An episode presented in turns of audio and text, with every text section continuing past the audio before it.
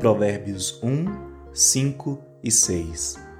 Que o sábio ouça e cresça em prudência, e que o instruído adquira habilidade para entender provérbios e parábolas, as palavras e os enigmas dos sábios. O sábio é alguém que nunca vai deixar de ouvir, e ao ouvir, ele crescerá em prudência, nas palavras, nas atitudes, naquilo que ensina.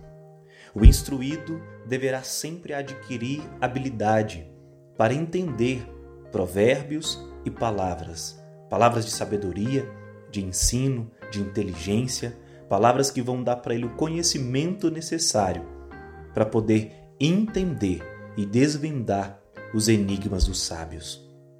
Os sábios vão sempre estar atentos para poder passar a sua sabedoria.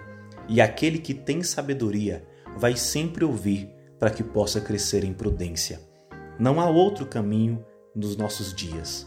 Os nossos tempos são difíceis. As pessoas estão cada vez mais presas na inverdade ou na pós-verdade, em seus próprios conhecimentos e em seus próprios achismos. Mas o sábio, o sábio ouça para que tenha e cresça em prudência. Aquele que é instruído adquira habilidade para entender provérbios e parábolas. É claro que não são todos que vão ouvir. É claro que não são todos que vão entender as palavras e os enigmas daqueles que são sábios. Mas o sábio, o sábio ele sempre ouve.